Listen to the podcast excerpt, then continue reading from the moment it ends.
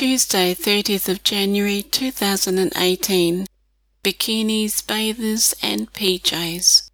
I went to the beach at 7 tonight after working for 8 hours first, so I would not feel guilty. I usually do 4 to 6 hours. I had the aircon on early. It was a very hot day.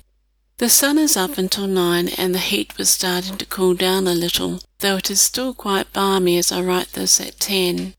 The sea was lightly littered with people.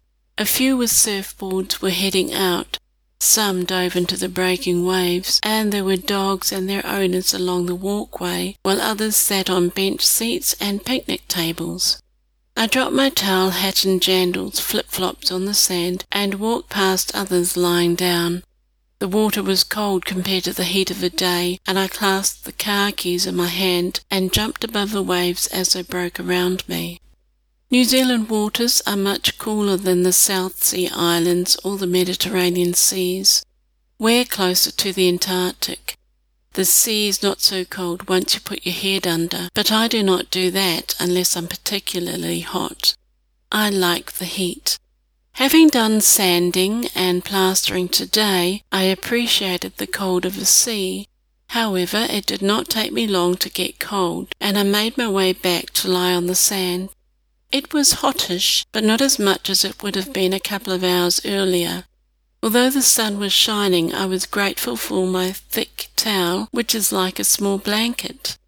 I stayed for a little while, but I wanted to do some grocery shopping before it got too late, and the supermarket can be crowded. Locals head to the beach on hot days and get their shopping afterwards. Lots of people were in shorts and beachwear at the supermarket. A number had flip flops on or were barefoot. People did not bat an eye at bikinis or bathers being worn in the shops. I exchanged the towel for a sarong. Some wore pajamas and nighties. It was something I saw a lot of when I lived in Australia. New Zealanders are fairly family oriented and prefer people wear some covering rather than go completely nude. There are beaches where nudists congregate, though I do not know where they are. It is not unusual to see people strip down to their underwear and dive into the sea or a river to cool off. No one really cares. I could never go into the shop wearing PJs or a nightie, though I have been known to go to a drive-through in my dressing gown and always stayed in the car.